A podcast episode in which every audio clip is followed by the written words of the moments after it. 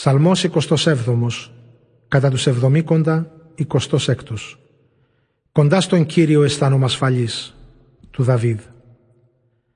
Κύριε, φως μου και σωτηρία μου, ποιον θα φοβηθώ; Κύριε, καταφύγιο της ζωής μου, από ποιον θα πανικοβληθώ; Όταν με ζήγωσαν κακοί της σάρκα μου να φθύρουν, εχθροί και καταπιεστές μου, αυτοί σκοντάψαν και έπεσαν. Κι αν συναχθεί στράτευμα για να με πολεμήσει η καρδιά μου δεν δηλιάζει. Κι αν πόλεμος ξεσπάσει εναντίον μου και τότε εγώ θα έχω εμπιστοσύνη. Ένα από τον Κύριο ζήτησα και πάλι αυτό ζητάω.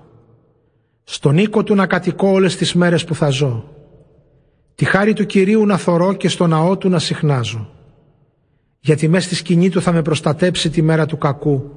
Στα μύχια της σκηνής του θα με αποκρύψει, πάνω σε βράχο θα με ανεβάσει ψηλό. Και τώρα το κεφάλι μου υψώνεται πάνω από τους εχθρούς που με κυκλώνουν. Θυσίες θριάμβους στη σκηνή του θα προσφέρω. Θα ψαλμοδίσω και θα πεανίσω για του Κυρίου τη χάρη.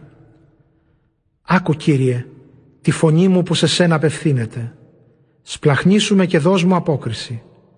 Θυμήθηκα πως είπες «Αναζητήστε με». Για τούτο Κύριε το πρόσωπό σου αναζητώ.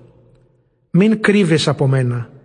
Το δούλος οργισμένος μην τον αποθείς. Εσύ σου ο βοηθός μου. Μη μ' αφήνεις και μη με εγκαταλείπεις Θεέ μου και σωτήρα μου. Η μάνα και ο πατέρας μου με εγκαταλείψαν, μα ο Κύριος με δέχεται.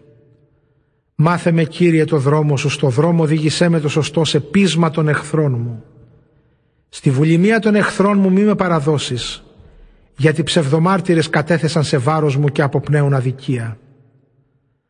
μονό μου αν δεν πίστευα πως του Κυρίου τα αγαθά στη γη των ζωντανών θα δω.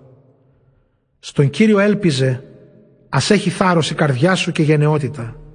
Ναι, έλπιζε στον Κύριο.